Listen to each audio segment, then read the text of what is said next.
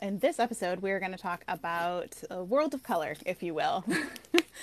we're going to talk about all the colors in Disney, how the, the psychology of color, and um, how it affects our experience at the parks. Yeah, yeah. Here's the deal we want to talk about all the different various uses of colors there's a couple of really famous ones that a lot of people know of, but I think there's a lot of subtle things that happen in the parks that you don't really recognize that are happening, but color psychology wise really do impact your experience. Absolutely. There's, yeah. And there's so many. They um, highly focused on color when they were building the parks to begin with. And then that just carried on throughout everything Disney did in design. And you have to think that it really does tie back to how they used color in film. That's how it started, right? And how all the parks are um, are made uh, by, or at least the original Disneyland was made by people who were filmmakers, and so their use their um, use of color and the way that they um, focused on using color in the parks is highly influenced by what the way that they did it in films. Yeah. Now, there's a lot to go into, uh, and then there's a lot of examples that happen throughout the parks.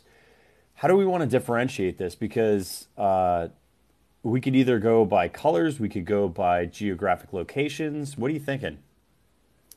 Um, gosh, I think it's like it's it is very different um, than our usual like move through the attraction. So we have to yeah. sort this out for ourselves. Um, I feel like we should definitely start with like the um, main ones that we know about that kind of everybody the secret Disney secret colors, and then we can maybe talk about um, the maybe go back a little bit to some of the develop of Main Street and how colors are in play there, because that's where um, John Hench used a lot of colors. He was known as the color theory specialist, if you will, among the original Imagineers. Um, and then we can work on our way through a couple other places where color is really used in the parks. Um, just some examples and some fun facts. Does that work for you? Uh, to quote the Country Bears, lovely, lovely. Let's do it. I think it would be maybe wise to start with um, just the idea of color theory because I'm not sure everybody has thought about it that much. Um, and I found this really great chart online that isn't Disney park specific, but it's Disney character specific. And it's mm-hmm. like a whole color wheel of characters and like what, oh that's so cool how disney chose those specific colors to um, have specific emotions attached to them because subconsciously we do attach certain colors with certain things so i know that's really hard to read but for example like woody is in like the yellow character joy happiness um, energy like he's he's kind of a happy character you have the villains um, a lot of the villains are in that like purple and black You'd think of Ursula is in there, Dr. Facilier. Um, yeah, uh, let's see. Captain Gantu's kind of in there too, because he's a kind of a bad guy in the original movie.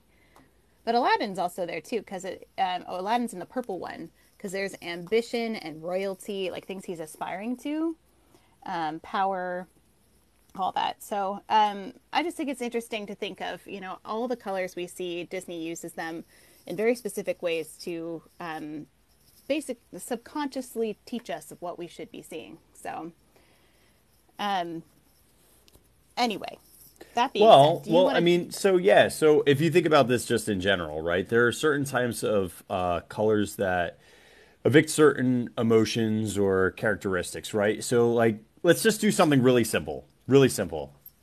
Ready? Color reveal wow, things changed, right? Now we're t- oh, dude, it's your logo.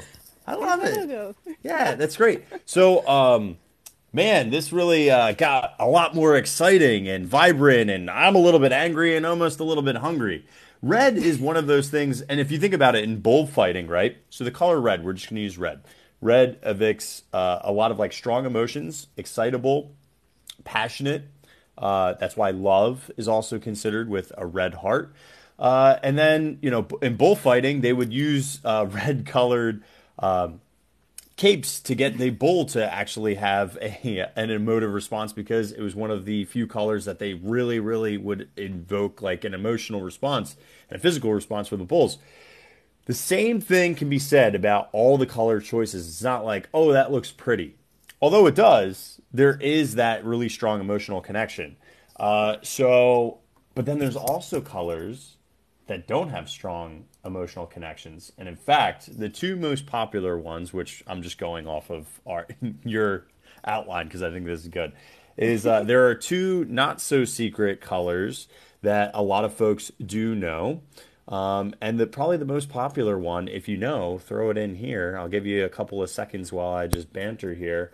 Uh, there are two different shades that have their own names. Now, Kate and I, when we were walking around, we noticed there are other colors that probably should get their own shade names, but there is a green. Go away green is correct. So let me pull up go away green to just show you. Um, you know, what? I love this. Actually this has. one.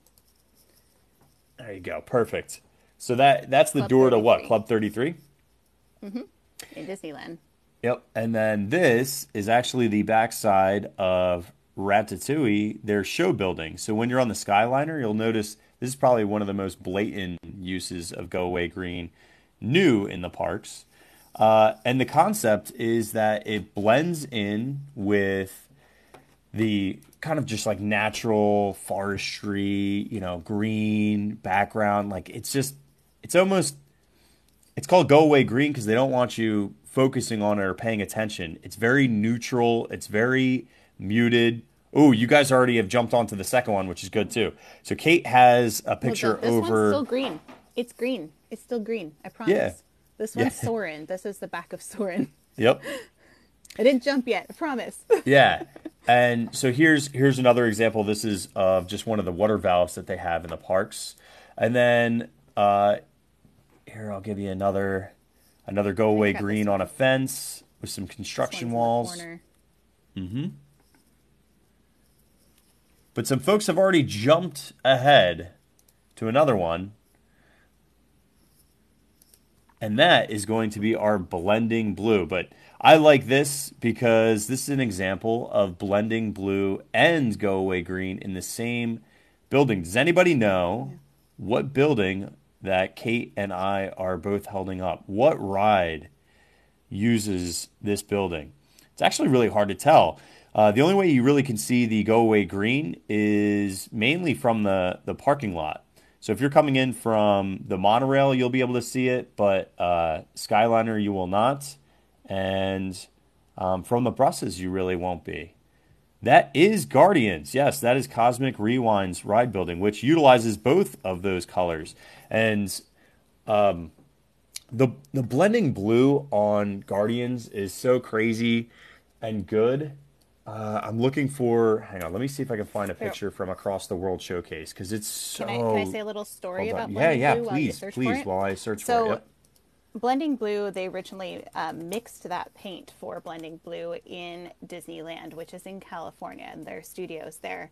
So, um, but when they painted it in Florida, they realized that the color of the sky in Disneyland is not the same as the bright Florida blue sun. Because you have to think of like it's near LA, you've got smog. It's definitely like it's more of a gray blue than like a pure blue like Florida. So they actually remixed it so that it would be a brighter blue for Florida. So the go- the blending blue that we have is um, more of a the the Florida blue than anything else. Yeah, you guys have a very dirty blue, uh, where it in Disneyland. Yeah, I think this kind of like this like kind of points it out pretty well. Yeah, yeah. Yeah.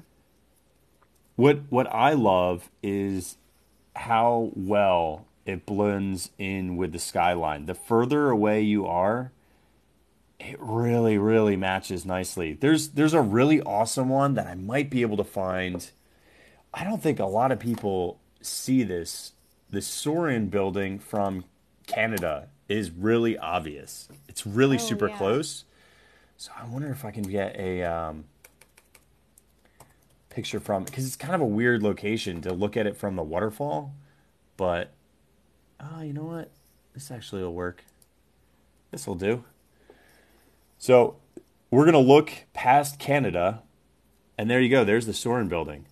So this Yeah. is Le Cellier, our uh, filet mignon, and our delicious beer cheddar soup.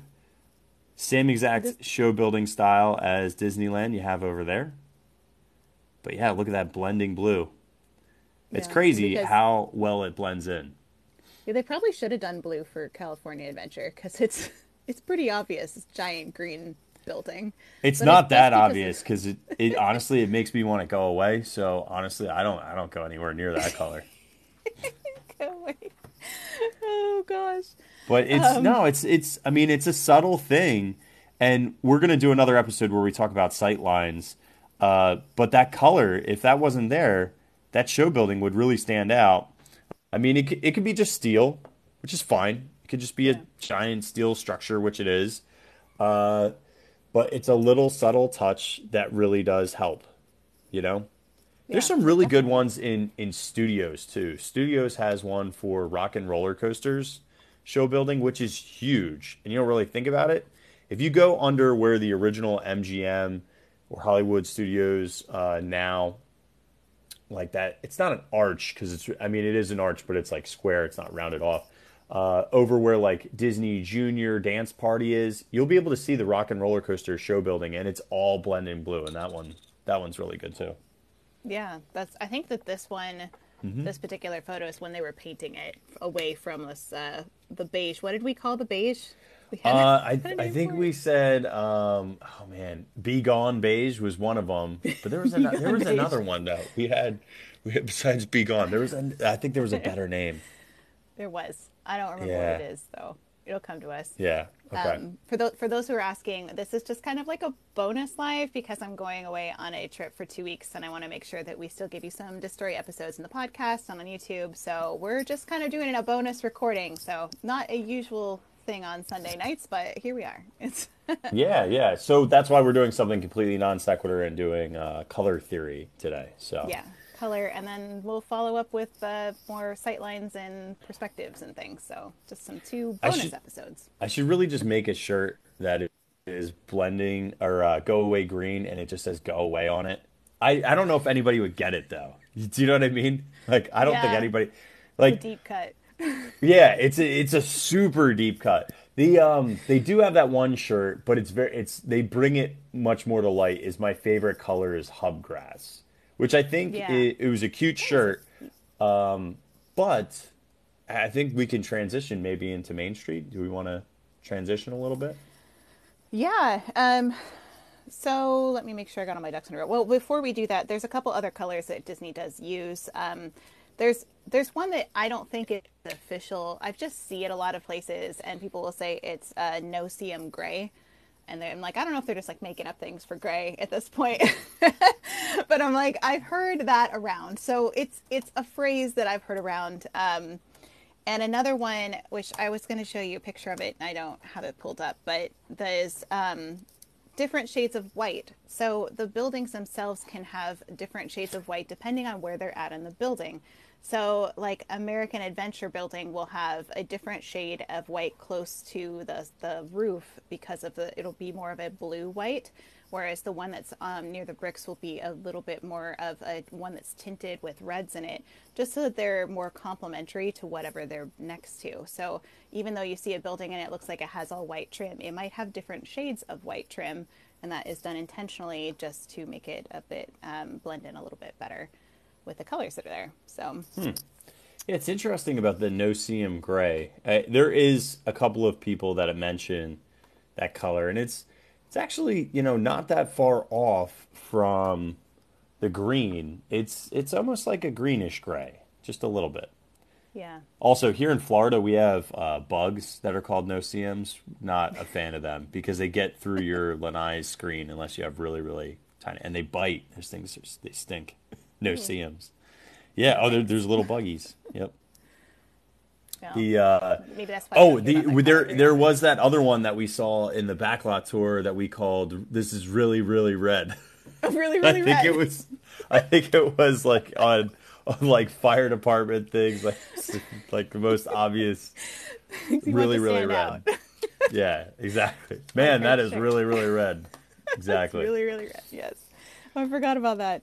Uh, the other last thing about just colors. Oh, I got a couple. One is um, chameleon paint. So some of the paint you'll see kind of like shimmers and it looks like multiple colors. I think the best example of that would be the turrets on the um, Florida Walt Disney World Magic Kingdom castle. I think because people debate is it blue? Is it purple? What color are these turrets? What's going on here? And I think it's because it's partially this like chameleon paint, which it's an it's an aquamarine, I think is what it officially is, but it actually does kind of shimmer and it can look different depending on the lighting and what's going on around it. So or the sky or every, anything really, the way they light it. So chameleon paint. Well, well, it also, I mean, it it makes sense though, particularly for the 50th because of the iridescence as well. But like even prior to that, it had gotten a little bit of a color updo plussing with that really really dark purple, which I wasn't going to get into this yet, but I kind of want to talk about some geeky fun facts of history. that uh, involve Isn't that what why we do all the time? I know, no, no, no. I get it. I get it. I get it. But like mostly, it's it. like theme park stuff. But like then there's rooted. I, like I love when you went in and talked about Egyptomania and how we would do mummy unwrapping and like a bunch of crazy English people. Uh, can I talk about why they would use that deep, deep, dark purplish blue for royalty and particularly the it. castle? Okay. Yeah. So we're going to talk about ancient Greece for a second. It's ridiculous and go amazing. You're going to love it. Just give me a second. we're going to talk about ancient Greece and particularly a color that was called Ky- Tyrian purple. And it was also known as Phoenician red, Phoenician purple, royal purple, imperial purple, um, or just imperial dye. And why is this important? Well, in Tyre, Lebanon, there were several predatory types of sea snails uh, that were known as murex. And they would use tens of thousands of these snails and substantial amounts of labor to extract uh, their venom and their secretions, which they had only a few drops in them to bring out colors. Now, I want to show you what one of these snails. So, yes, we are talking about snails right now. Uh, I want. I- I'll show you the snails and then I'll show you uh, some of the colors. So Oh, you could see why people would go, "Oh man, that is really really pretty," and they would they would break these shells open, and it would take up to two hundred and fifty thousand of these individual snails to make two tablespoons of dye. So you can imagine them harvesting quite a bit of snails to actually make some of these colors in the dye. Here you go. Here are some more different snails and the colors that they would create. So over here, this is a purple dye murex. So this is actually more of like a bleached one. So it's been um, it's been dead for quite some time and some of the color has been removed. This one is a trunculus murex, which is more of like where this this would be like more of like a burgundy, almost like a deep uh, cabernet kind of color. Where this is more like a haunted mansion purple from Yeah. these snails over here, and then you have the rock shell snail, which gives you more of this reddish color. Really, and really red. Red. It's really, it's really, really red. Uh, oh man, I had, I had a, I had a picture of some like Greeks. Where did that go? I had a picture of like Greeks in their robes, and it used that, um, that, that, I love it. that color. Ah, where did it go? It might be in this one. I like, I like this. Coagulated blood is so hot right now. So gross. gross. I love it. But look at look at all these Phoenician. So look at all these Phoenician cities that they would literally trade. You know these these Phoenicians do have a little bit of help, not only for trade of snails, but also of language. So, you know, all these gorgeous purple colored outfits. If you can recognize these as beautiful royal, thank the Phoenicians. Phoenicians. They invented I was it. waiting for it. I'm like, thank the Phoenicians. You knew it was coming. I know it's So coming. yeah, snails. Royal royalty came from snails, and it was mainly just because it was expensive. Yeah. super, super, super expensive. Um, so only the royal would have snail dyed clothes. Which is why we see that with a it's also of, where we get the term royal, royal, Royal. royal blue right. and purple. And that's Yeah, a go- lot go of for it. What were you those um, Yeah. Disney characters, the queen, like you think the evil queen, she wears uh, purple as well to you know symbolize power and royalty and whatnot as well. So you'd see that on almost uh, a lot of things that are royal um, are purple. Yeah. Thanks for that Yeah. journey back to Snail Land.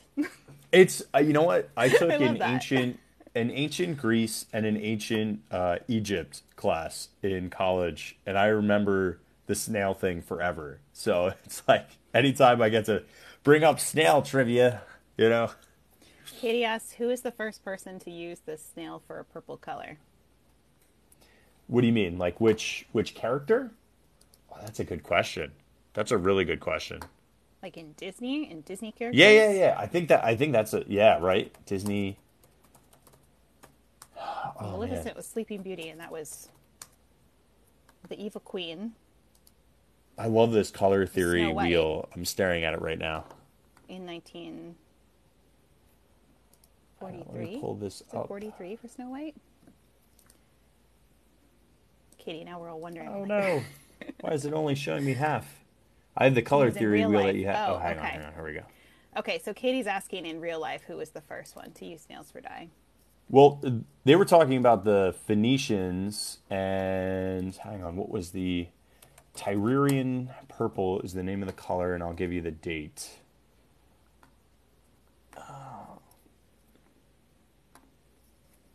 So, production of Tyrian purple used as fabric dye began as early as 1200 BCE. If you don't know what BCE is, uh, that's removing religion from uh, dates, and that's before the Common Era, uh, or just BC if you're old school, because BC is old school.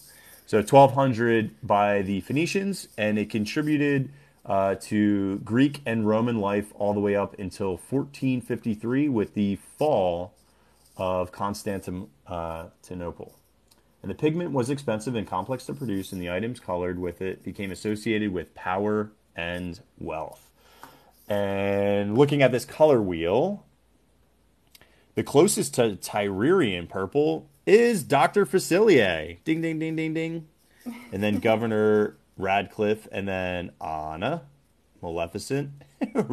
Randall is more of the uh, gray, which, Yeah. you know, kind of makes sense. He's like, although he should be more of the chameleon color. And then Aladdin's kind of funny because he's not exactly royalty, but he certainly gets there at the end. be. Right, right, Yeah. right. And then, um, and then the evil queen, and then Emperor Zurg, which, yeah, I, I like that. I think that's that's fun. I mean, there there are other royal because if you actually look at like Frollo is super super evil, but if you look at the top of his hat, Tyrian purple. Yeah, it's there. You'll be like, man, there's a lot of snail purple on that dude, and I'll be like, yeah, I know. Tell me about it. I know all about it. Well, that was interesting. That was a very interesting segue through your uh, rabbit trail you took us on. Thank you for that. I like that. And before we move move totally on from colors, I know we were talking about really really red, and we'll get a little bit more into the history of this area and all of it, what it means in our perspectives, our our sightlines conversation coming up next. But in the entrance to Disneyland and also in in Florida in the Magic Kingdom, in um, you see a lot of red in the ground. So you'll see red bricks. Um, you'll see uh, red concrete. And so this is a really uh, interesting reason why they chose this. It was partially they asked Kodak to help them figure out not only what color would look best in photos, but also what color absorbs the sun versus um, having it bounce back and reflect towards you. Because you think in Florida it's so dang hot, and California for that matter is really hot. So the places where they want you to keep moving, they make gray or a darker color because it'll feel hotter and you'll want to keep moving. And the places where they want you to maybe linger, they make them red. Well, look, So- look. I mean, that's clearly shown here, right? Because you have the red, and then all the sections on Main Street. They want you to go and experience, get in them shops. Why don't you go on an attraction?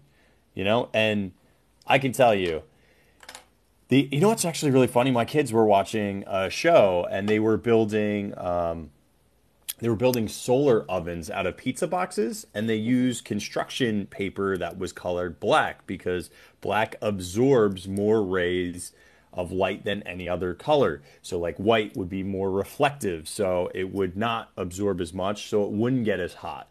So that makes a lot of sense. I never thought about that in terms I always knew red for a couple of other reasons as well as making things look more vibrant the greenery, especially. Um, it makes the hubgrass prettier. It makes other colors pop even more. Uh, so it is for that for that photo effect that Kodak agreed with. Uh, and then the other part of it is, we, I feel like we've talked about this before, or but it's always good to rehash. When you're entering into, can you pull your picture up again? Where you had uh, you were showing bricks and people were walking just before the archway. Yeah, perfect. So uh, the reason why it's dark right there is to mimic walking into a theater. Uh, and it's almost like they're rolling out the red carpet for you as well. And when it's dark, you are seeing the upcoming attractions on those movie posters, which are actually just rides or shows on the sides. And then once the curtain is lifted, we've left underneath that archway, there's the red carpet rolled out for you, and you get to see the beautiful, wonderful um, castle in Main Street. So, perfect. I, we're going to repeat all that for our perspective one because I was going to say all that later. So yeah, you beat me to it. But Double no, dose. absolutely though the red carpet is one of the the ideas that it's red as well. And also they wanted to pick a color that was not going to reflect back into your eyes because they're like, okay, well. If white is like the easiest color, right? Why don't they just make it like a light, light color? And well, the glare from the sun would I can't see. They do, they they put nothing but aluminum foil on the ground. It was a bad choice for the theme park. Oh my gosh. There are t- there are times where I'm walking around the World Showcase, particularly, um, actually when I'm leaving the World Showcase and I'm headed towards the Imagination Pavilion. Imagination Pavilion's on the left, so there's the water up, the reverse waterfall, and on the right hand side is the reflecting pond. My goodness, is it like blinding to have all that reflecting light coming right back at you? It's terrible. It's like Yeah. it is so bright and it is so hot in that I'm like, yeah, please make a Moana attraction that's made out of water so I can just dive into it right after this. It is so, So hot. All of Epcot's really hot. Um, Well, in talking about uh, Epcot, I'm glad you mentioned the, the Imagination Pavilion because um, speaking of colors, if we want to talk about Figment, now Figment was originally not going to be um, the color Do you have that a picture of- purple. do you have a picture I of- trying to pull it up. Of green figment. I had one and it's not. I think it's on my phone, which I can't get to. I don't know if this is an official one. I, I see a green one and I want to click them, but I don't think this is You can official. show this me and I'll like tell you if it's the. This just looks like some dude. Wait, what color was his horns? Were they purple? Or were they orange? Um, I'd have to look it up. I don't. I don't know. I'd have to look. But I know that. Um, I'm trying to find where I wrote down the exact Okay. thing. So. So here's this just looks like somebody yeah, drew it. it. Right. Yeah, but it. there but there are these pins that make me feel that this is the OG figment. Okay, look up um, Discovery Bay Okay, hang on. and Discovery Bay Dragon and where's the name of the dude? I wrote it down so I wouldn't forget, and then I forgot. Uh, nothing's on here. Hmm. Okay. Discovery Bay, Professor Marvel, Professor Marvel's Gal- uh, Gallery of Wonders. That's what it is. So, it for those of you who don't know what we're talking about, Discovery Bay was a, a a land that was designed largely by Tony Baxter that was going to be built in Disneyland. It was going to be um, a place that had a whole. It was themed after Here we go. like steampunk, Got it. steampunk like Victorian era inventors, and so this was. Um, there was going to be an attraction that was kind of like Carousel of Progress, so a show that like rotated that was going to be Professor Marvel's Gallery of Wonders. And in it there was a little green dragon. This one. That one. That Gotcha. one right there. This is the concept art for it. Thank you. Um, so the reason so Hello, Kate. How are you doing? I'm just trying to discover things. Yeah, just me and my red bow tie. He said by the way, I don't know if anybody recognizes what voice I'm actually doing. I am doing the little tiny caterpillar from Labyrinth. I don't know why I gave him that voice. voice. Yeah. Does anybody know that voice that I'm talking about? That's Yeah. like Oh yeah. that's I loved that movie so much as a kid. I it's still not age appropriate for our girls with four and six, but like I feel like in two years I can show them Labyrinth. But No, no, down here. So that would be um, the Professor Marvel over there. Now, of course, this didn't get used. This land never got built. They did. A, they went a different direction in Disneyland, but this concept was used for Dreamfinder and Figment. But, however, Kodak was the sponsor of the Imagination Pavilion. So when this was created, they said, well, you can't make the dragon green because Fujifilm was like their major competitor and their colors are green. So instead, they changed Figment to purple and they gave him a little yellow sweater like Kodak colors. yeah, the yellow and red. That's the mm-hmm. only reason why he has his yellow and red sweater is to have Kodak colors. That is Yep. not a joke. Yep. Imagination, advertisement nation. Your money speaks lots and give it to us. We'll put a sweater right on that dragon. It's truth. That's right. So so now we can we kind of went to Main Street and then I took us away from Main Street. Now we can go back. So um there are some really great quotes from John Hench. John Hench was Oh, hang on, hang as- on, hang on, hang on. Time out, time out, time out, time out, time out. Don't don't leave yet. Don't leave Okay. yet. Okay. He's not colored in, but look how cute he is. That's the that would you could tell he would have been green. That's a green Yeah. dragon. Yeah. For sure. Look, he's I mean, I getting, like- I like his- cuddled. I like his purpleness too. Yeah, like people are saying that they like how he's purple now. Yeah, I think we. Oh, I that's yeah, how yeah, we know him. You know, we know him as Yeah, purple. yeah. It's that you don't you don't have nostalgia with you know green. green pants over here. Nobody nobody knows him. You know. green bits. It's true. But if he had been green, we probably would have loved him as a green uh, dragon. Of course, and and we do get a green figment. Like you guys Oh, yeah. think we don't get a green figment. Oh, we do. He's right there. oh yeah, there we get a green figment. Well, yeah, yeah. So he's he's around. Little nod to the original. Green Kate, is do you wanna- That's true. Do you want to do your impression of figment? I don't have an impression of. Hello. Like of his eyes? Can you do, can you do his eyes? do it. It hurts my eyes. oh gosh. It was created for the ride. Figment was created for the the ride that I mentioned that was going to be in Discovery Bay, and then he was reimagined as Figment. So, um, can we go on Main Street now? Are we good? You you good? More Figment. Um. Yeah, yeah. Because I want to go back to the castle, though. I just I'm gonna put a pin in it, but I would like to go to the castle. okay, uh, I think there's gonna be a place for that because I think at the end we're just gonna bounce around to a couple places for color. So Well, I figure Um, if we're walking down Main Street, we're gonna eventually run into it. So You always would. So John Hench uh, was the like known as the like the master of color theory in the parks. So when it, Disneyland was first being made, and he's his is a quote from him. He says, "We humans have an intimate relationship with color. Color is one of those mysterious elements that awaken our basic survival instinct." Certain colors are reassuring, while others imply action. All of them deliver messages. And then about Main Street, he says, to complement the action on Main Street, we introduced a more saturated color throughout. It was an appropriate and stimulating response to the attitude and feeling of the guests. So in Disneyland, um, the colors that were originally on Main Street were were actually not these like pastel colors that we know now. They were more of like tans and yellows, um, kind of a, a more muted color palette, a little bit more realistic. Um, this is another one that really highlights. There's Kodak, Kodak still hanging out in there. Um, but you can tell it's not the kind of the more pastel colors that we know of.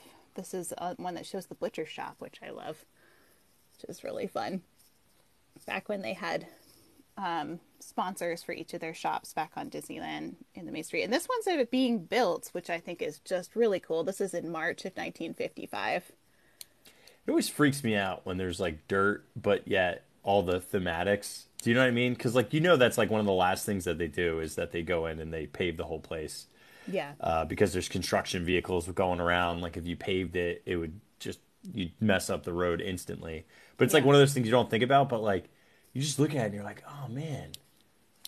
Like, I, I don't know. It takes such imagination and creativity to start something from nothing. And when you see literally just dirt followed up by the places that you know and love and have experiences with, it's really just you go, man, these these people really had a lot of imagination, a lot of creativity, a lot of ingenuity, and I feel it goes slightly underappreciated at times. Yeah, uh, absolutely. I feel like it's it, we take it for granted. Absolutely, that the this this is all just here. It's always been Kodak here. still Like, has photo shots. Yeah. it really wasn't. Um, it wasn't there at all. It was just a giant heap of like a, like an orange grove or a swamp, you know. And they're just like, but this is what it's going to be, and they followed through and they made it happen.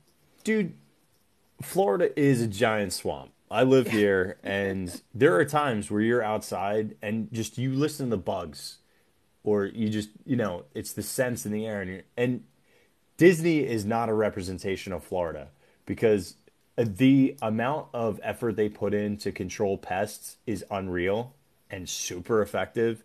Where everywhere else, it's like, holy cow, there's a lot of bugs. Like at night, if you're out at night and it's a little bit cooler, you're just getting mobbed by bugs. It's crazy. It's it's straight up a swamp. we like we're why are we here?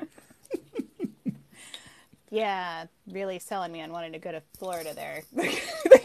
I have to stay here. Dude, you would never make it in Florida from the heat. The heat would kill you. It would. I would just You have would- to live indoors all the time. the, here I've already told you this. This is your move. You're gonna have a place here, and you're gonna have a place in California or wherever, and you're gonna have access to be able to go from one to the other based on the weather and the climate. You just can't. You don't That'd snowbird it down here. You, do it. yeah, that's Yeah. it. That's yeah, it. I'm all about that. Um, someone mentioned that they were still drying the pavement at rope drop on day one. Like, yeah, they true. in Disneyland, yes, they were still. It was not all the way set up, so women's heels were sinking into the the um, asphalt as they were walking down Main Street. So they, it really was one of the very last things they did. But I to mention about the colors on Main Street specifically. So they repainted the colors of Disneyland's Main Street in 1994, and they had to remove 30 to 40 layers of paint, including lead paint, because it was so old. So they had people in like hazmat suits removing all the paint on all of the buildings in 1994. And then what they did was they decided to change the colors so they were more like the Florida version. So they um, they definitely introduced a lot more pastels and bright colors, and um, they also chose colors on the outside that represent represented what was inside the stores. So this one was supposed to be like a man's tie because it was Oh. it sold men's clothes or at least clothes in general. And then the one I love this one. This is Candy Palace, and it has pastel colors like candy. And even great. the striping is kind of like candy cane ish.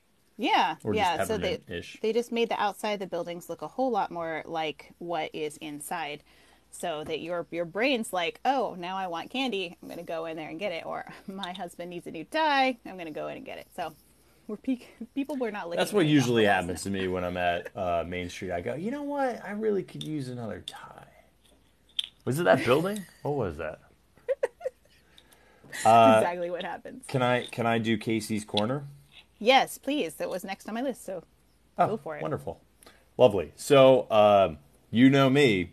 I like to eat hacks, snacks, and fun facts. So uh, Casey's corner is one of those great elements of just straight up using red, just like McDonald's. It's like I always think about Casey's corner.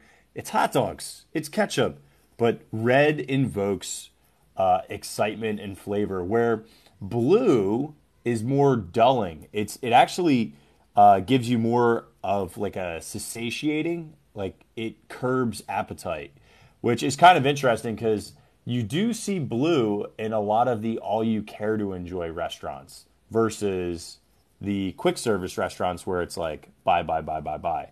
It's also color apparent because look on our little um, our light fixture. Coca Cola being a major sponsor, and Coca Cola utilizes that red and white color scheme as well, and that's also a purposeful decision from Casey's Corner.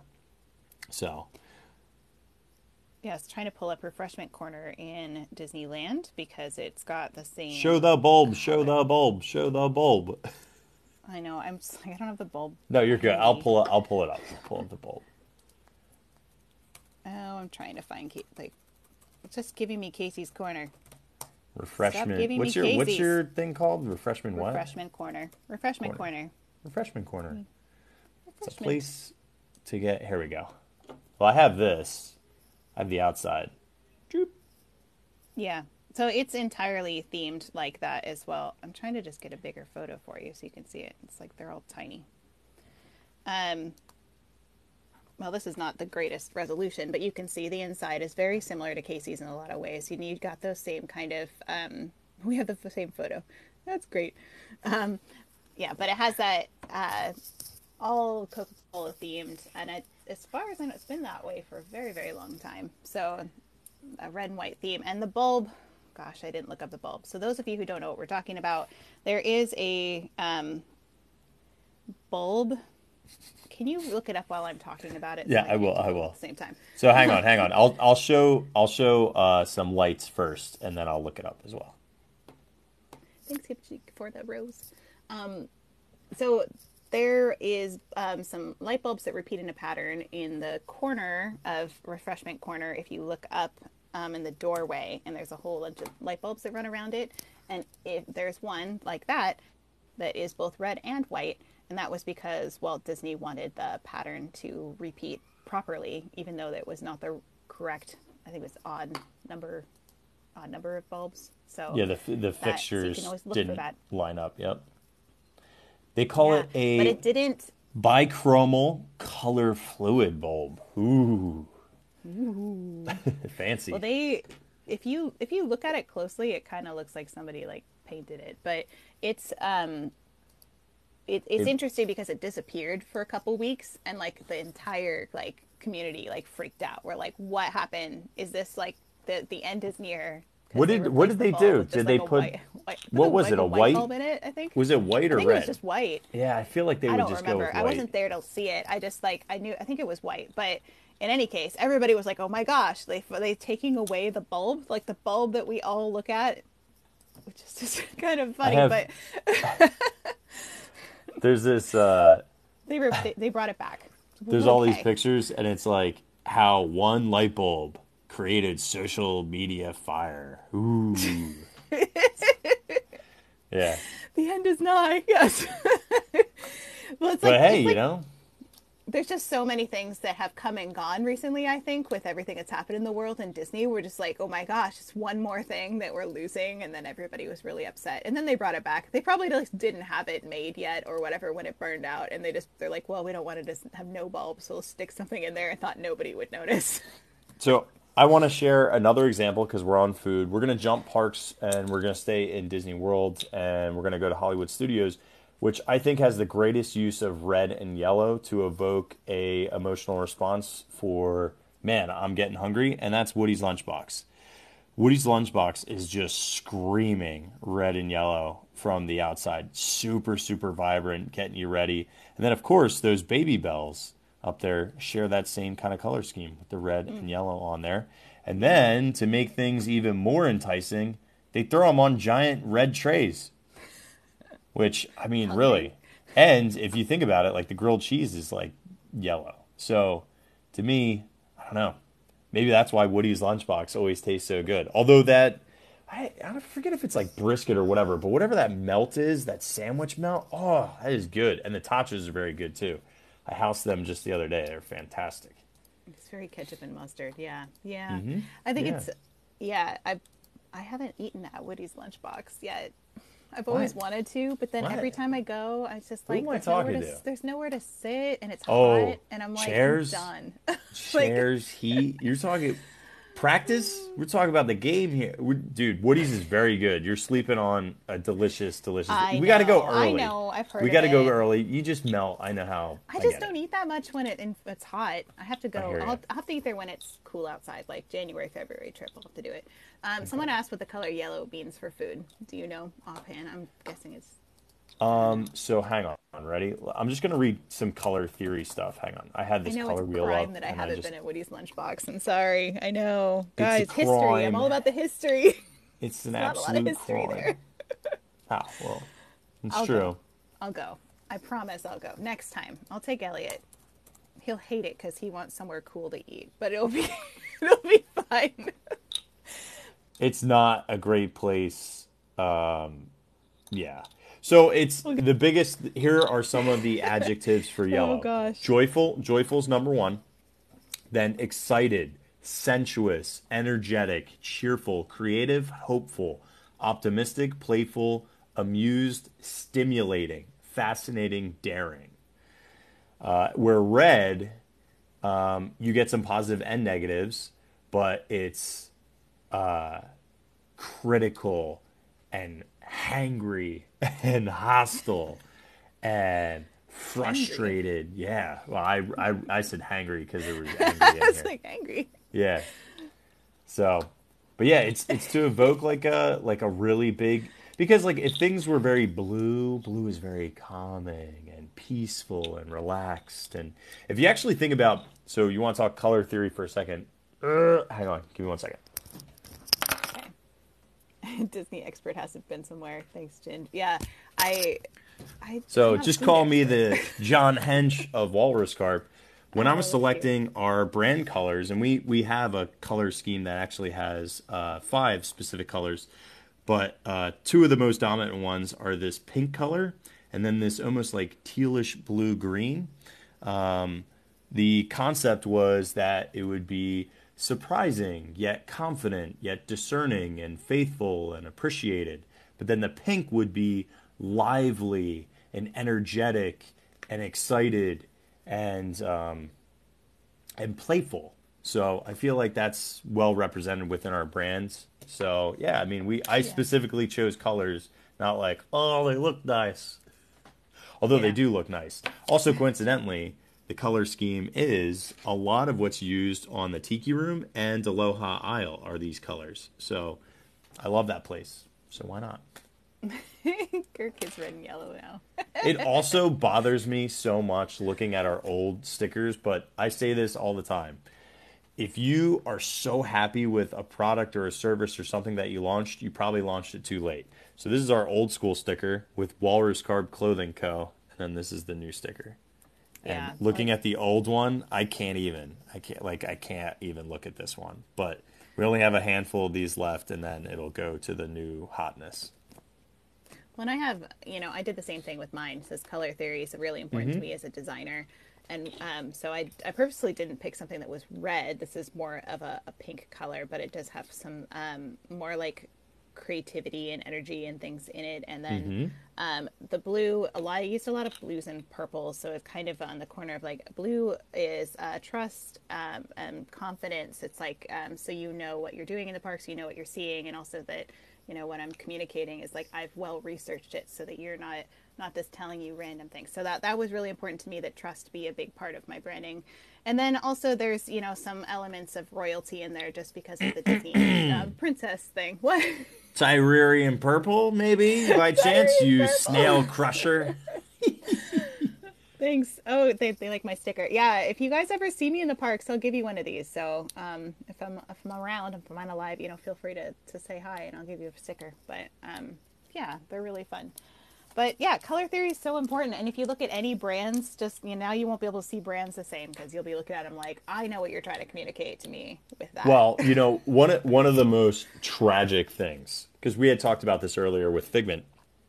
Figment being a little tiny green guy, and then ended up turning into the purple and gold, and, well, yellow and red Kodak sweater wearing dragon we know and love. One of the most tragic things ever is because of Fujifilm yet again in the Japan pavilion. We were supposed to get a Mount Fuji roller coaster. Never happened because of Kodak's sponsorship. Thanks, Kodak. Appreciate Yeah. you. Yeah, literally just made TikTok on that today because I was like, Did you really? this is so sad. I did. I didn't know you didn't see it. Yeah. No, I didn't. I didn't. So That's funny. funny. That is funny. Yeah, I made What it right before I did this. So, in case you want to hear more about that story, dude and if you haven't seen it the uh small world is blowing up. Is blowing up. I almost want it. So i the It's other crazy. day uh i i got to Kodak. see this this uh video way before it went like uber viral. And i just remember laughing and going this is so creative and fun and a great story and just well the one thing I love about your TikToks more than anybody else's that I see on Disney, like especially historical content, is the storytelling through it with not only sounds and visuals, but the the language that's scripted. Um, it's just beautifully done to talk about the dolls and uh, yeah, it was great. It's a great, great. I'm so happy because you know you put so much thought and time and attention into content, and when something doesn't perform to the, you feel good that you got it out into the world, but you wish that it resonated as much as it resonated with you. So uh, I don't know that one just, but the the creative language too. I feel because pantaloons is not a normal word. I feel like that's a disruptor to hold people's Yeah. attention too. I, I thought that was like really creative and, and well thought out. It was, it was that's excellent. what they're called. So that helped. I know, I know, I know. It's great. It's great. It's you're not gonna. I I have a couple of small world videos coming up. Uh, I made a couple of ad hoc songs when I was on the ride about how they don't cut their hair, and they're pretty good with the girls this past week. So I got to put them out. Maybe I'll put one or two out. oh my gosh, tomorrow. can't wait. I'm super excited for that. It's gonna Well- it's gonna create some controversy. I imagine people are gonna come after me at some point, but I have to wait until I get my my uh, kids say the yarndest things shirt before I really rip everyone to pieces on the internet. I'm so excited for that. I can't even tell you. Well, since I know we are going to do castles, but since we're in Small World, can we stay there for a minute and talk about color? Oh my gosh! that okay? Please, please. Okay. Should, do you need me to pull anything up? Yeah, well, if you could find the end scene with all of the all of the dolls from all around the world when we've when we've turned into more chromatic, like it's a, Yeah. Mm-hmm. it's less colors. Okay. Yep. Yeah. So of course, one of the other major color people in the parks is Mary Blair, and if we didn't talk about her on this episode, we might as well pack up and go home because she is the brilliant color theorist. Dude, I already am home. Like, where am I supposed to go? I know, home too. So, but anyway, I digress. So she, uh, Mary Blair, if you don't know, she did all kinds of um, concept art for things like Cinderella. She did. This is some more Cinderella. Um, she also did Alice in Wonderland concept art, which I love. Such iconic concept art. And then she did Peter Pan as well. Like I like this one with the mermaids. This one kick is a kick. it's just like That's chilling. uh, yeah. There's so many things that are sus about that Mary Blair. We can we need to have a chat. So she um oh and I think there's this one too. This is another Peter Pan one. Following the leader.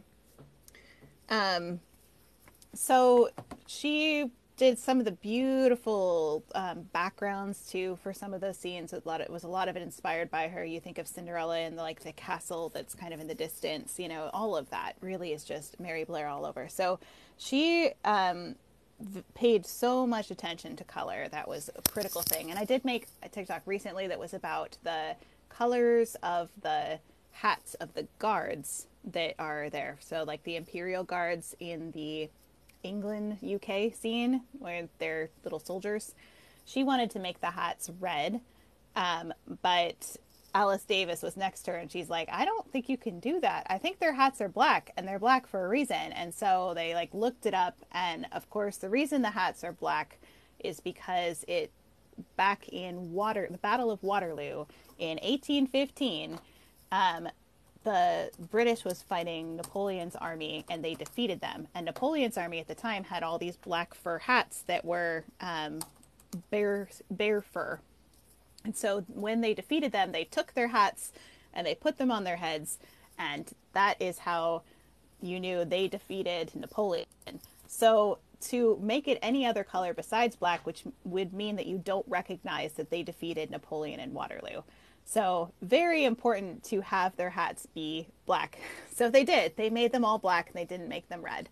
Um, but yeah, so there another thing that they were going to do, and this is the other photo I was going to have you pull up, Kirk, was in the in the final scene. I actually read this recently in an Alice Davis interview. The very final scene in Small World, they were trying to figure out how to how to sum it up. How do we end this ride? How do we make this make sense? And so Mary Blair suggested, like, why don't we do white? The original colors are white, gold, and silver. They've kind of adjusted. They've added a little more blue in there over the years, but um, that that was supposed to represent the white was purity, the mm-hmm. gold was like precious, like a precious metal, and the silver was a little bit of both. And they were supposed to represent the innocence and beauty of children united in happiness. So those are what those colors are communicating to us. I mean, I, I and, do I do love that how colorful the attraction is. You know, you you just see all these vibrant landscapes, and it's it's really really pretty, and the just the color schemes are so it's energetic, and then at the end, I do like that everyone. First of all, they're all singing um, together and all eh, like everybody just coming together. It's just a great message, and I think the color scheme for that really harkens. Yeah, and she also knew her use of color is brilliant because if you think of some of the other scenes in there, you think of the countries that are like hotter countries closer to the equator. You, they're mm. all like bright reds and oranges and yellows and warm, right? Anywhere that is cooler, is uses a lot more blues um, and whites and like you know the, the cooler color so it's, yeah i mean i just i always think of this exact scene in mexico and i just mm-hmm. go oh it's so hot and also that it's cactus hot. is crazy it just makes you think of uh, being hot like you, the color does even though it's not hotter in that room but you naturally kind of go there and same with um, the one i don't think i don't know if you have it in disney world but in disneyland the there's a scene that opens up with a like an um, someone who's fishing, like ice fishing. Okay. I think. Yeah, I mean, I all those colors would be. You know, yeah, it would. It's all white and snow and very makes you feel cold, even though well, I mean, not cold. I mean, think about think about like the rain room. You know, they're mm-hmm. they're using blue, even though there's no physical rain dropping on everything. It, it gives you that that element of coolness. Mm-hmm. You know just brilliant, brilliant, brilliant use of color. I would say, I would say she's she's one of the Imagineers who made the best use of color. I would argue that of of any of them because they're so iconic and they they are so evocative of what you should be feeling at the moment. Um, and then the um, colors on the outside, they made like this is this is what it looks like now but they did pastel shades of lavender, green, and pink, um, and then they used um, some blue tones to enhance the 3D look. And this was actually the very first attraction for Disney that they ever paid attention to how it would look if it was lit up at night. And so they painted it so that it would look good when it was lit up in the evening. Um, and the oh, sorry, they had all this gold leaf on it they used so much gold leaf that they ran out in the whole country and they had to order more from Germany.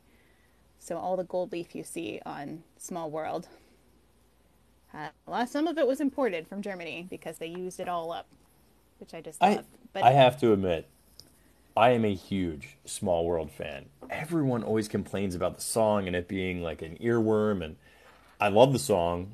I love the concept of it. I love all the different cultures. I love always finding like a little nuance that I didn't recognize in a scene because so much is going on. Uh, but this is another one to Disneyland where you win. Yours is so much yeah. better, so much better. yeah, it, it's. I, that's what I said. You you got to come. I mean, look at this, Kirk. Like, come on now. Like this, I will just stare at this like all day. Look yeah, it's just so gorgeous. It it's gorgeous with the. Just, you get the waterway there too, and then when they do those projection the shows at night, mm-hmm. it's so pretty. It's so beautiful. and then you guys so- get the actual IP, which they said they were going to plus ours at some point and add the Disney intellectual property based on the um, locations, but when I don't Who know. knows? Yeah. When they finish Tron, they'll get right on it. Oh, that's funny. I, last time I Um, heard that joke, I fell off my dinosaur. it's terrible. Stop. Um, Next What MK outfit is small small world Katie. Yeah, like I I gotta make one too. I don't think I have one yet. And um, people say yeah, it's underrated ride because people get tired of the song. And I feel like if we if people heard the song in its original version, which was meant as a ballad that the Sherman Brothers wrote, and it's like, you know, it's a world of laughter, a world of tears, it's a world of hopes and a world of fears. And if you just did it really slowly and sweetly, it actually like makes me cry because I'm like, there's so much that we share that it's time we're aware. It's a small world after all. You know, and if you just sing it slowly, thanks. It's really such a sweet sentiment of we're all in this together. And we have so little of that in our world. And so I love that ride for that reason. We need more of that. I it's a great message. Uh, instead, we get the real campy. There's just one moon and one golden sun, and that's by all means friendship everyone through the mountains are wide and the oceans are wide. It's a small world after all, and I get it. It's a lot. Yeah, they just sped it up. And it's not Yeah. the same. I feel like I wish Disney would release maybe they could put that in a fireworks show or something. Like the slowed down version of it would be really beautiful in some sort of nighttime. Yeah, they should they should definitely have that version pronounced because it, the fact that it's not, um, I think you know it, it gets a bad rap for not what it was originally. But I agree, super campy, super campy. All right, Yeah. uh, can I talk about just Fantasyland in general for a second? Yeah. Yep. Please. Okay. So I I, only have a love couple more things on my looking at at uh, Prince Charming's uh, carousel, just because I think you know Fantasylands. When you think of Fantasyland, like what colors do you think of? To me, I always think of very light colors. So um, we're we're going, you know, your light blues, your light purples, your pinks, your yellows, and there's to me like just if you look at the way this is lit, these are not real colors. Like, do you know what I mean? Like, you don't find these in the natural world, which is really important um, to to bring you into Fantasyland. It should look like it is fanciful, right? And even um, just looking from the back ends, the way that the castle is lit up here, like it looks clearly like this is make believe. This isn't real. Like you wouldn't hmm. find this in regular life. And I want to do a stark contrast to this. Now this is a little bit it's still color. It's a little bit of thematics as well. But when I think about color in a place like Adventureland, how does this tell a different story? a lot of greens and a lot of Yeah. reds and a lot of tans, right? Which even even the foliage, right? They elect to have it not manicured at all. It's supposed to feel wild and adventurous and explorative. And you know, like if you go to Tomorrowland, everything is well groomed, it's nice, it's pristine. Uh, it's I, I like precise. I think precise is a good word for that. Or like Adventureland. It's just I don't know. I love it. They still use color, but it's it's much more muted. Like the the most you'll get out of the red is this like kind of like almost um, clayish red. You know, and you get Well, that on the think of it, top of the buildings too. You get that if this 1939, I think it's, I think it's 1939 is when they set the Jungle Cruise, and you get that kind of feeling of this area of a lot of this like sepia toned kind of old school African queen vibe. You know, it's very um, adventure in the 1930s. you know, It seems like you're about to aboard a little boat and take an adventure down the Congo. yeah, I love the. Although I have to admit, the last four rides that I've had on the Jungle Cruise, I don't know if they've updated the script, but the script has changed dramatically and the tempo has changed dramatically. Like really where fast. The pace is way too fast. It's aggressively fast. And I don't know whether or not I just Do you remember that? that was aggressively fast. Um, Yeah. And then I went on it at least three more times after that. And every single time it was the energy level was like way up here. And the amount of jokes, to me, timing is everything when it comes to jokes. That's why I don't have any timing because I'm not funny. Uh, so when I think about how, I think when I think about the Jungle Cruise, they pace it so nicely. It's not fast. It's not like crazy quick, but they but they the way that they sentence structure the paragraphs, that pacing is really it is so it's too fast. I don't know if it's if it's going to be the new normal, but the last couple times. You know, they did that um, when Walt went on it once, and they there was I can't remember if it was like one of the first times he went on it, and he was they went so fast through it. He was like, "You're like, well, that was great. I think I saw an animal back there." Like he was, he, I remember the story of Walt. He was like, "We have to slow this way down because people want to be able to see all the details we've worked on, and that you know, like the whole point." And so I, I wonder, yeah, it like just to increase capacity if they've just revved up the boats, made them go a little faster, gotten the you know faster. Yeah, but like it, I'm But okay with the boats going faster. Just do less jokes then. Just time your jokes. just yeah, just, cut time it out a few differently and but it's been aggressive like screaming the jokes the entire time Oh, it's that- too much That was so it's bad. too much When we were on it, I was like, "What is this? Like, this is not the Jungle Cruise. it's not the jungle relaxed. cruise i don't know i need to go on the jungle cruise again and get a feel for if it's if it's something i think it might be a directive i don't want it to be a directive but it might be I know. Well, and then I was on the like a couple people are mentioning here. I was on the safari in Animal Kingdom on a live when you were traveling, and they went so fast through that. It was hilarious. Like we were cracking up because it was so fast. I literally barely saw any animals. They were all a blur, and they would they're just like they kind of maybe slowed down for a half second, maybe, and then they're just like off. And I was like, this is the fastest fastest safari I've ever been on.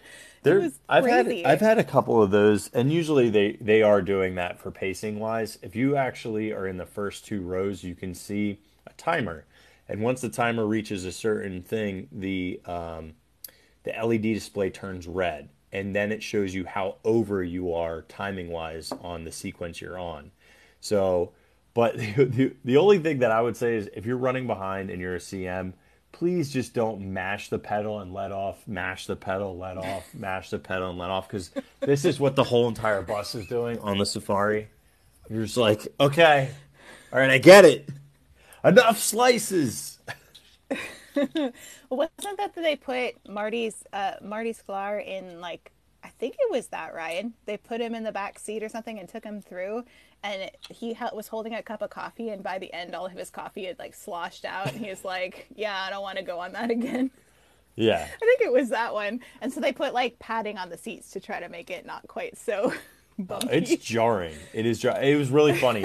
Uh, I'll share this one story, and then we'll get back to color theory. Uh, Becca and I, Becca Vella and I, were on. Um, we were about to get on Dinosaur, and the cast member uh, said to us, "Like, oh my gosh, the back left." is the best spot to sit in Dinosaur because it is the bumpiest and fastest part of the ride, right? I look at Becca, she looks at me, I'm like, I hope we get the first row. it's a bunch of old people. Like, although I did, I did actually ride in what she considered um, the CM considered to be the uh, most adventurous of the seats, and it was the last row closest to to when you're boarding. And uh, I didn't. I honestly noticed zero difference. Zero difference. Well, it's know, all a big tell- old herky jerky mess. So they you know i know you know they they made that ride it's an, it's identical in its ride vehicles and patterns to like indiana jones in california but it is way toned down from the indiana jones ride like in terms of how bumpy it is and that's why kids younger kids can go on dinosaur but they can't go on indiana jones so if you want it to be like really bumpy, go on Indiana Jones when next time you're in Disneyland because It's more bumpy? wild ride. It's way more bumpy. Oh Why yeah, is it more bumpy? big time. Yeah, well, because I guess they they thought kids would want to go on Dinosaur more rather than Indiana Oh. Jones looks scarier. So they wanted it to be accessible to kids, even though like they have all those warning signs about how scary Dinosaur is. So I don't know. My girls It's a thing. love dinosaur. I mean, there's there's not a lot of rides that they can go on collectively. Um, you know, because you really have to be 44 inches to be able to get onto Everest or Flight of Passage. Uh, our oldest now can get on them, but uh, our youngest can't. But dinosaurs like their favorite. They're they're like their daddy though. They like dark rides. I might have convinced Um, them of that. Ginge says it's because the Indiana Jones ride has different sequencer. Yeah, so it's like it's they're the same. Don't listen to him. He's only- sequence. He's got like a He's- he's right doctorate. He's got a doctorate in dinosaur. Literally, just talk to. He straight up knows more about dinosaur than anyone on the planet. Like I feel like he could way more than me. He could build Yeah. dinosaur. I feel like that's a dude who he went off for two hours straight about the most complex systems. It's unbelievable. He knows everything about that ride. I would love to ride that oh. ride with him like excessively, just to Oh, like learn every nuance. That would be so fun. Mm-hmm. And Katie says they're they're girls, which I they scream and cried, and the pics were great. Oh gosh, yeah. I think I the very first time I rode that ride, there's a picture of me, and I'm like going like this because I thought the dinosaur was gonna eat me. So it's it's pretty scary. I remember one time I told Mel like do a dinosaur like do like a dinosaur roar, um, and this is what she did. And I was like, "What is that? Like a rabbit? What are, what are you doing?" Like I was like, ah, you know, like I was like really aggressively close, and she was like, "That's not a Like a dinosaur. T-Rex or something? What kind, Like- of dinosaur, what kind of dinosaur is that? I don't know what that is. it's so dainty. yeah, I it's love like it. a, it's like a adorasaur. You know? It's so great. Yeah. I love Mel even more now. That's fabulous. yeah. Oh gosh. um, so you well you touched on one of the things I was going to talk about, which is colors of the different lands and how you know Hmm. you've already said Adventureland, Frontierland, same kind of thing. It's mostly browns and tans and the feeling of the old west sagebrush, sage Well, colors. doesn't it kind of feel doesn't it feel dusty? Like to me, because of the Yeah. colors, like dusty and goldy. Uh, it's like just not dirty, but you, you feel like there's been uh, sandstorms like all the time through here. Look up the Disneyland one. I don't think I have a photo pulled up, but the Okay, on. Disneyland one is even more because they have these like pockets of um, cacti and uh, kind of sage brushy plants and um, dirt that's actually there and rocks. It feels very much, I'd say, more Old West than the Disney World version. I stink because. I don't know what I'm looking for because I haven't been to Disneyland Well, that's the so long. stockade, so that's the that's the entrance. I mean, here's some Yeah, I don't know. I don't know if I can pull it up, but I should have got a photo. Sorry, guys. How about this? It's yeah, kind in of outside of um, yeah, yeah. There, that's what I'm thinking of. So you see, there's like there's the like I think it's a pine, and then there's a whole bunch of the kind of sagebrushy kind of plants and cacti and things. So it, it's definitely got that old old west feel. Kind of muted red colors, not nothing bright. There's like hardly any bright colors except for the golden, golden horseshoe has red and yellow and like gold accents on it. Um, Our Pecos Bills has a little bit of washed out blue. That's clearly sun Yeah. bleached. yeah so it's a but definitely all sun bleached yeah colors that are more muted in frontierland and then um, in um, disneyland would then have um, critter country is all kind of natural colors so um, you know greens and browns and things like that um, and tomorrowland has uh, no color. It's like grays and whites and purple. I think It's- is what we think of Tomorrowland, but it's not. It's blue. Yeah, it's it's Blues more. Uh, yep, it's more blue, gray, steel, white. It's supposed to be that precision metallic metal, and it's kind of interesting because if you look, the color doesn't happen until nighttime. That's when Tomorrowland is like the most vibrant. area in the park. It's I think the best well lit area of the park too in Magic Kingdom. Otherwise, Magic Kingdom is completely desolate of light.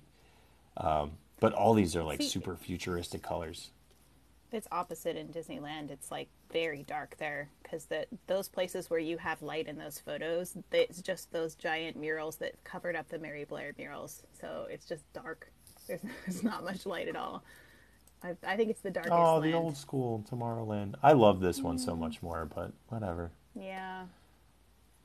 Yeah, they made it all nice. Now we have this. Oh, cool. Sweet. Sound very excited. Well, and then we, of course, when we went into the Utilidors, there was purple was what represented Tomorrowland. Under Yeah, which is kind of interesting to me. I mean, the only thing I can think of is the Tomorrowland uh, symbol. Actually, that gear has purple on it. Um, and then, of course, the purple their ear- wall. those ears, the ears they You know. make also, I think, have purple on them.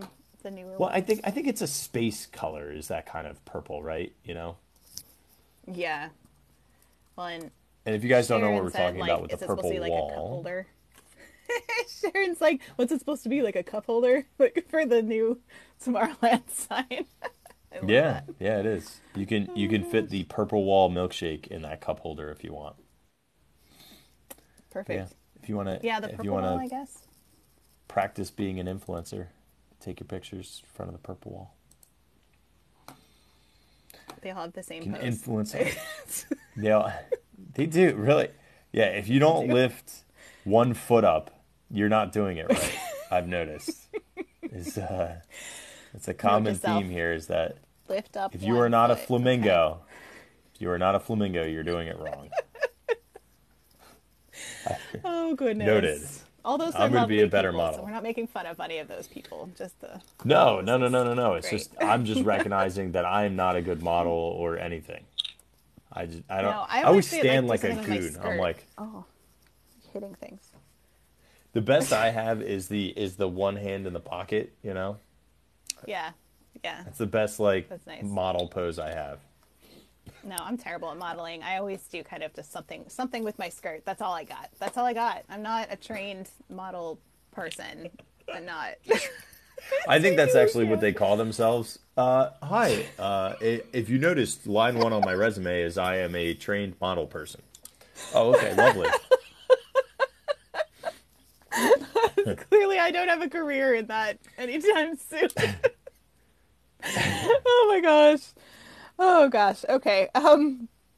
So another one. I, I don't. I only have a couple more things because I know we got a whole other topic to move on to. Sorry, my world's falling apart. Um. Hold on, technical difficulties. Well, Literally it seems like falling. Kate could have used one of those Tomorrowland cup holders because that I don't know what fell, but it clearly was everything. Oh my goodness. Okay. Um no, we're fine. Everything's fine. Fine. I'm fine. Um I was going to talk about just slightly the use of color in um Animal Kingdom because it's really significant where um you think of like the really really super bright colors of safari. This is obviously uh, flame tree barbecue but it's the same in safari village. There's a whole bunch of really super bright colors and that was actually a specific direction that they gave the imagineers when they were their art direction was don't make it any colors that are like found in nature like a lot you know like don't make it natural colors make them very bright. So they made them very bright and they said animals and like not just natural color. So they did. So Safari Village is um, just kind of like nowhere. It doesn't have a, a background narrative other than animals.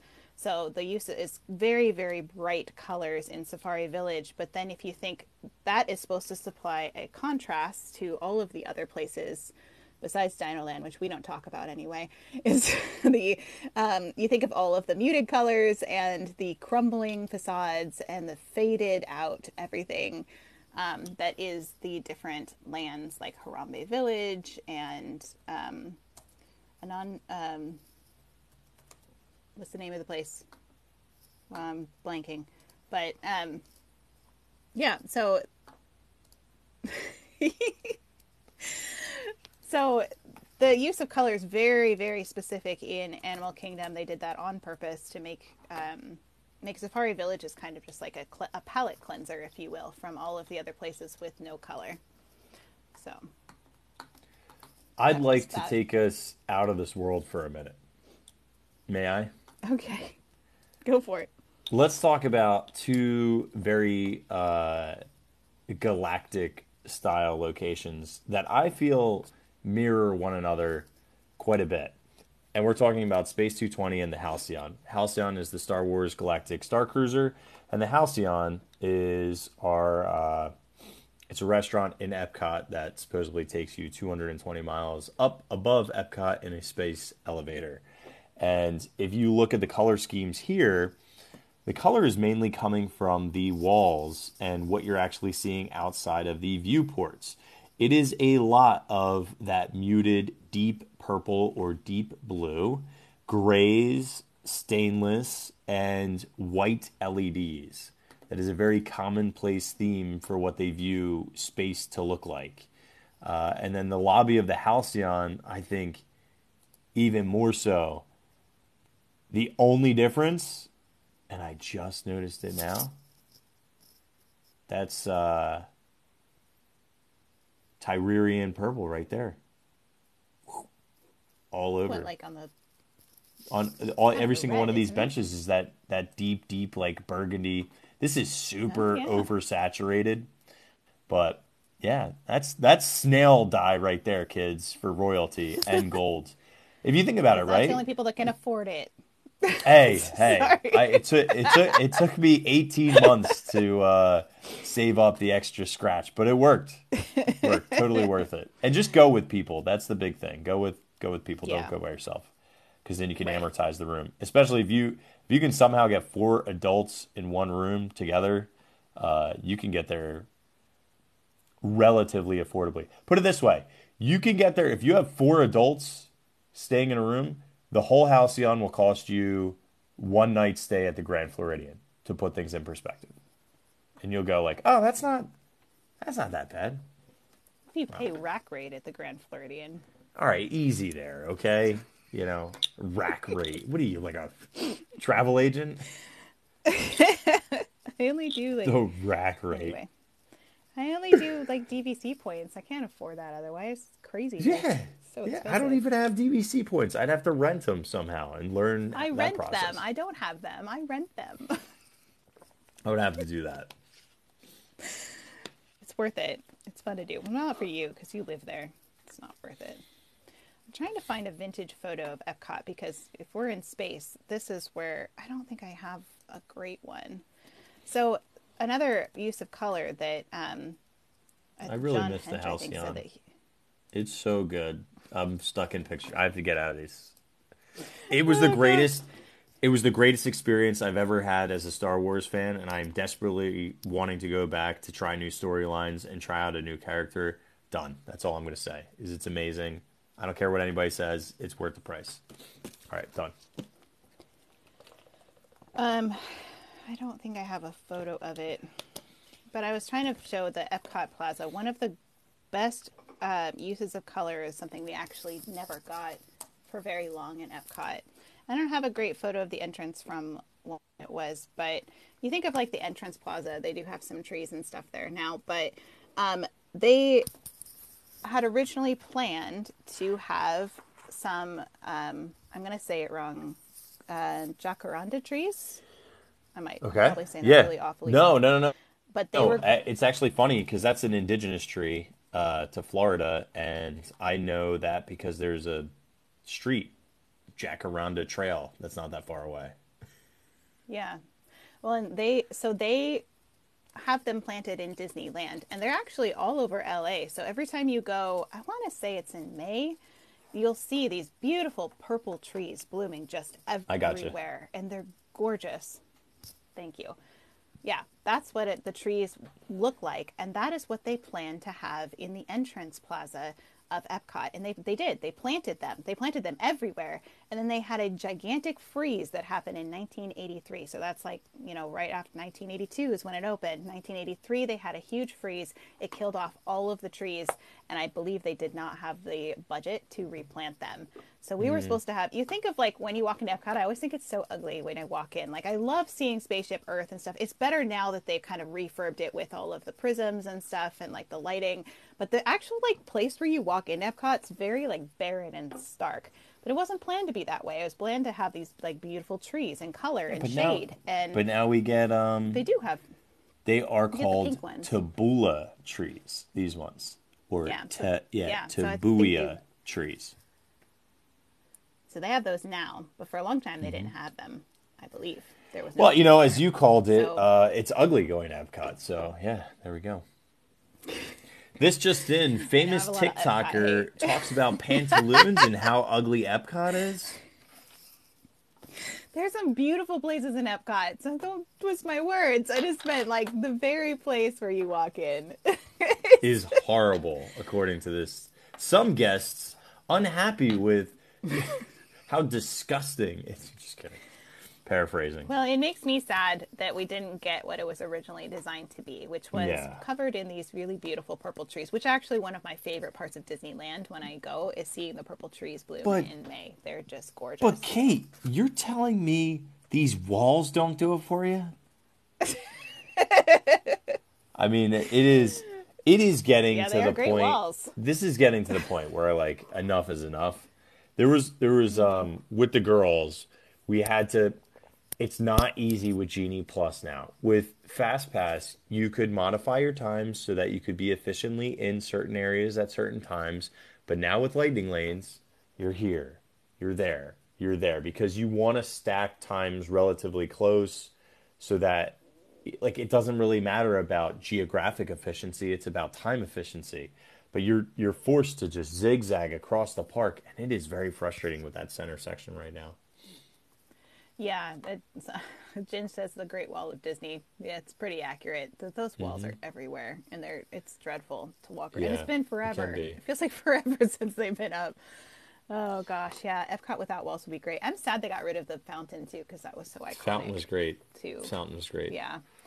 I haven't taken the um, I- tomorrow we'll be taking the Epcot monorail from Magic Kingdom, which is easily the best monorail ride, hands down, because you actually get to monorail within Epcot, and that is such a cool way to see the park. And uh, but an even cooler way because I get to see beyond the walls and see how the Moana construction is going in the center of that. Yeah. Hopefully faster than Tron. Just say. Mm-hmm. um, I have one last little co- what? No, that's all you got is like, oh, you Tron's not done. Wait until D23 happens Tron not be and they'll announce that Tron is opening before the end of the year. Because I feel like they've recognized that it's a laughing stock. Even though it doesn't make sense to actually push it, the way that they are like I feel like the ride system is actually pretty dialed in at this point because they've been testing ride vehicles for the last month and a half. Like every time I'm in Tomorrowland, I it's now like an eight out of ten probability of seeing a Tron cycle go through. Um, they have a lot of cement work to do, but as we saw from our earlier pictures, that's the last thing that happens is going to be the the ground. So that's a you got to look at everything else. How's everything else? How are all the structures built? Um, and I do have another thing before we finish colors as well. So, I got but one go too, go to but yours. ahead. Go to yours. No, you can go. Oh, mine. Mine's really fast. Mine's um, just a simple. Um, the heck? I just lost my photo. So there is, um, of course, the mosaics that are in the Cinderella Castle in Disney World, and you walk through them and it tells the story of Cinderella. Well, um, just a very small color thing. Um, there is Anastasia and Drizella, and this is actually kind of true of the Cinderella movie as well as what they the clothes they wear. But if you look at their faces, we have um, Anastasia is red with anger, and Drizella is green with envy. So the use of color for them, that's also true in the movie. They wear like pink and green, and it's to represent their uh, strong emotions as well. So just kind of more Well, a fun little. Ano- I believe it's a Shakespearean quote too that comes from uh, Colors and Green with Envy is, uh, oh man, what was, beware of the green-eyed monster? Is that Shakespeare? Where's I don't know from? if it's Shakespeare, but I, yeah, I don't know. Could be Shakespeare. But I definitely, um, Jealousy and Love the these color oh, it's yeah, it's um, it's in Othello. Iago is envious of Othello and warns him of the green-eyed monster, meaning the jealousy that threatens to eat at him and drive him mad if he allows it to do so. Ha ha! See, you guys thought I was dumb.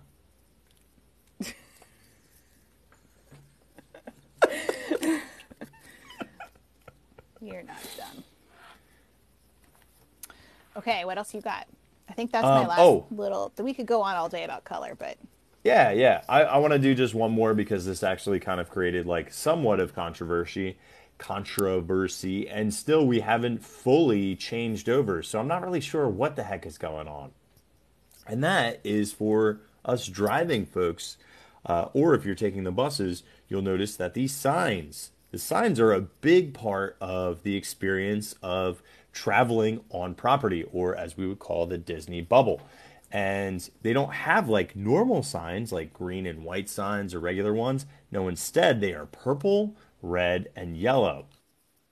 And the reason for that is uh, back in 1989, Deborah Sussman, who was a graphic designer, was reached out by the Disney Development Company uh, to design a sign that was unique in spirit, clean, easy to follow, and capable of being expanded. So it had to be something very, very simple, but Deborah thought, okay, let's make something that's royal and regal. So that's why we use crushed nail purple. And the bottom is supposed to be like Mickey's pants. So when you look at this, it's like, even though it's not black, the concept is that you're looking at Mickey Mouse. So like a deconstructed Mickey Mouse color scheme. And you notice that even more in the Disney sign small. I don't know if that's even going to be. We'll we'll pick it up. like the new ones. No, I don't. I don't want to pull up the new ones yet. I want to pull up the ones that are on these ones.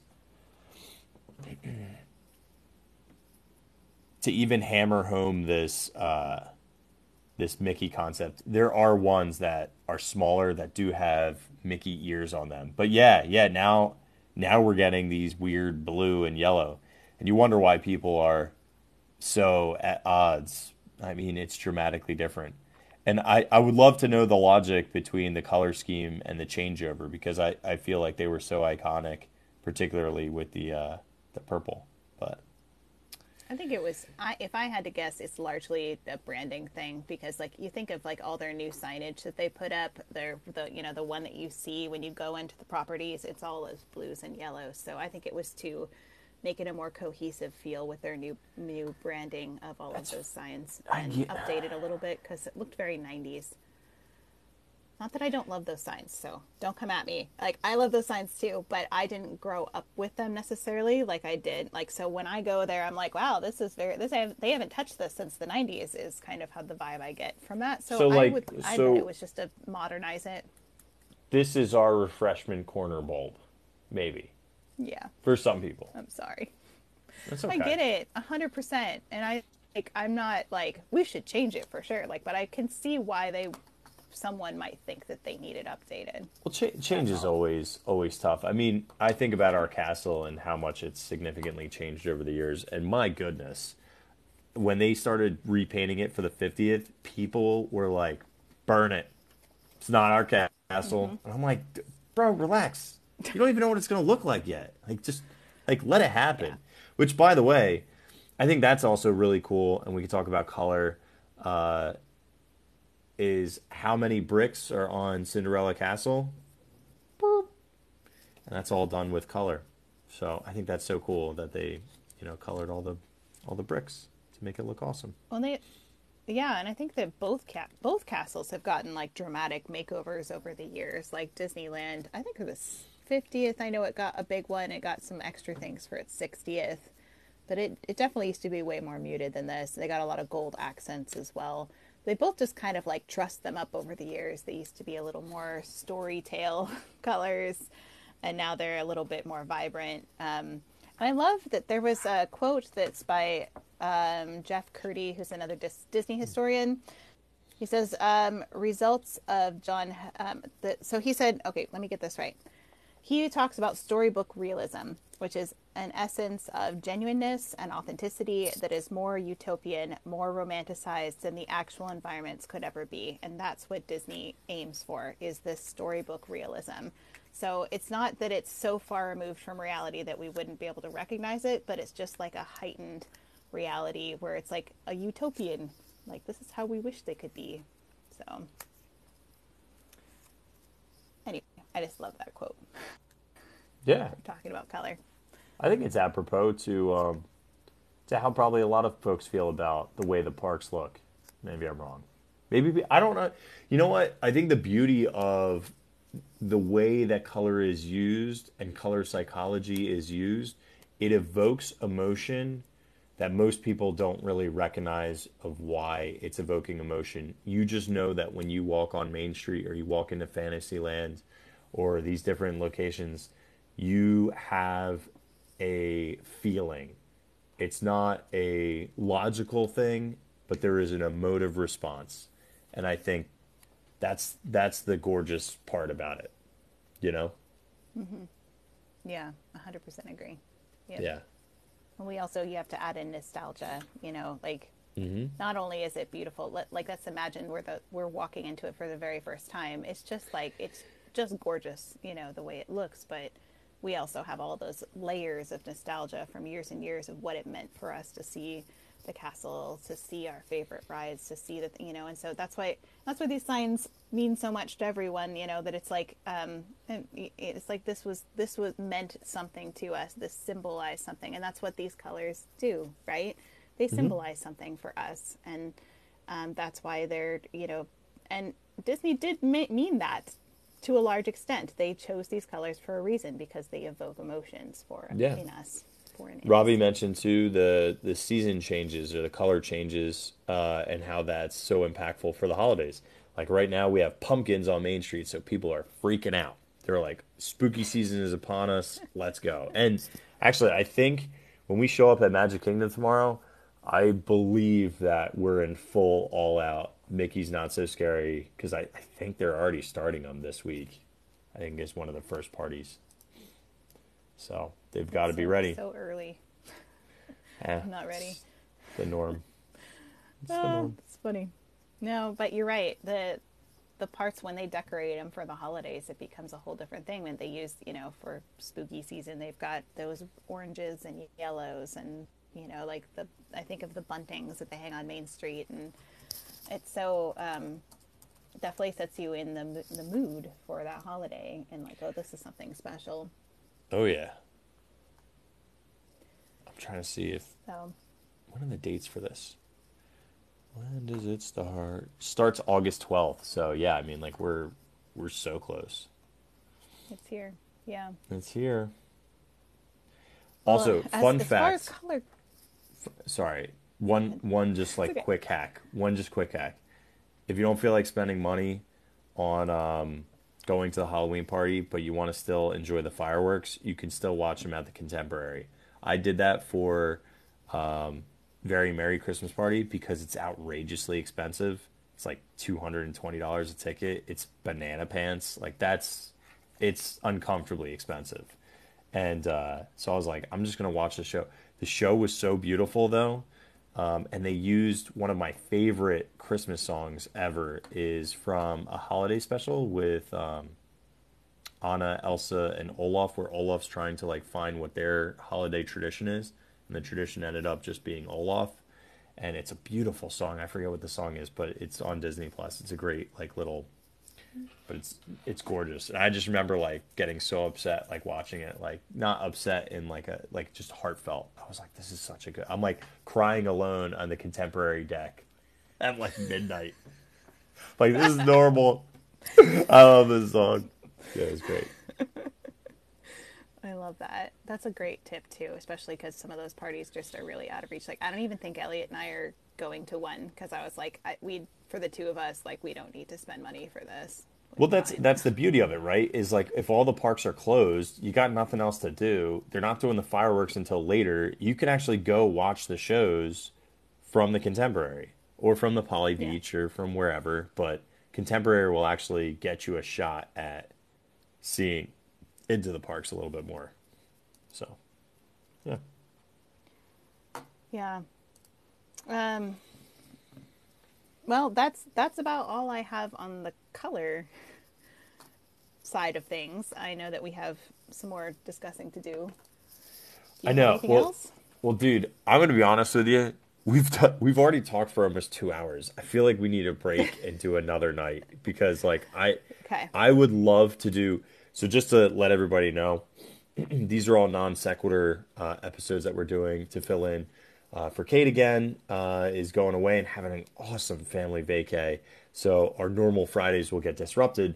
Uh, so we wanted to have some backlog of episodes. However, uh, so we did color theory. I want to give my all for sightlines, and right now, there's no way I'm giving it my all because we just, I just decompressed half my brain, and it was awesome. But like, I think we need to pick another night and do like another off night one, if that's cool with you.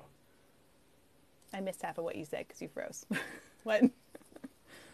I Kate, I, I would Kate, I. Does it sound good? no, I was Yeah. saying uh, let's just pick another night and do a uh, another off, one off, and we'll do sight Yeah. lines. We could even do Yeah, sight lines good. in the parks if you want on Wednesday. I don't know if you have time Um, Wednesday. No, Wednesday's not a good day for me. But we'll All right, work it we'll out. pick another figure day. It out. We'll pick another day. Yeah, but this this was really fun though to have a little bonus episode. And so I'm not gonna lie. on I'm sorry. I'm sorry. This uh, that like sl- it's not a delay. It's like a slight delay, which like gets us. But it's like a walkie-talkie, right? Like, wait, what? Over. like I feel like I have to say like over. No, you go. You go, and then I'll go. I don't remember what I was going to say, so go ahead. Uh, what I was gonna say is, uh, I am as much as I don't like leaving the haunted mansion. It was really brilliant tonight doing color. Like it's just because there's so much about the parks that we love that it's really cool to like I don't know, just explore different elements. And and this is such like a crazy one that's different and it's all encompassing because it's everywhere. And it's to me it's almost becomes wallpaper the color schemes because you're you're just expecting certain things to look certain ways but you're not thinking about the planning behind it. So if anything, the next time you're in the parks or the next time you're watching a live of mine or Kate's or whoever's, like just take a moment to look at the colors and notice as we're flowing through the parks. I think it's, you know, I'll geek out and nerd out on it a little bit more tomorrow. I'll point some things out, but Magic Kingdom and Epcot, I believe, are tomorrow. So, yep. That's great. Yeah, I think it's. I think everything that we do here at Distory, I think, is really important for people to just uh, take some extra time in the parks and really think about, you know, where things came from or what what the intention was behind why it's designed. It's really a way for us to honor those who created all of these things um, in the parks and um, highlight some of the Imagineers and the people that that designed them and made it possible. And um, so yeah, I, I think th- this is honestly my favorite. Fridays are usually my very favorite day of the week because we get to just discuss these kind of nerdy things, but also things that people can just take with them to the parks and not only give some fun facts to whoever they're traveling with, but also just know for themselves like this is this is what this meant. This is why they put this here. This is this crazy random object here actually is there for a very specific reason and someone they put it there as just like hoping maybe someday someone might know you know um, so i love um, doing distory with all of you guys and especially you kirk um, taking the time out to do this and thank you for being accommodating of my crazy travel schedule um, and doing a little extra work this week because of it. I appreciate that. Uh, Dude, I'm all I'm all for it. I uh, I got to sit down and culminate a bunch of fun new topics, which made me read more books. Uh, because like Haunted Mansion stuff, there's a lot that we already know, and then we can uncover a couple of things. But like color, I don't know everything, so it's like fun for me to deep dive into topics that I'm not as familiar with. You know, it it makes me feel like when I was studying history in college and I would go into rare books collections and like I felt like I was actually doing real history.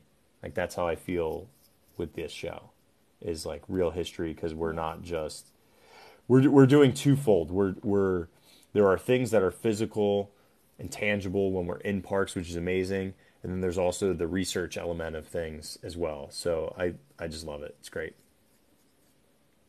Yeah, it's it's so.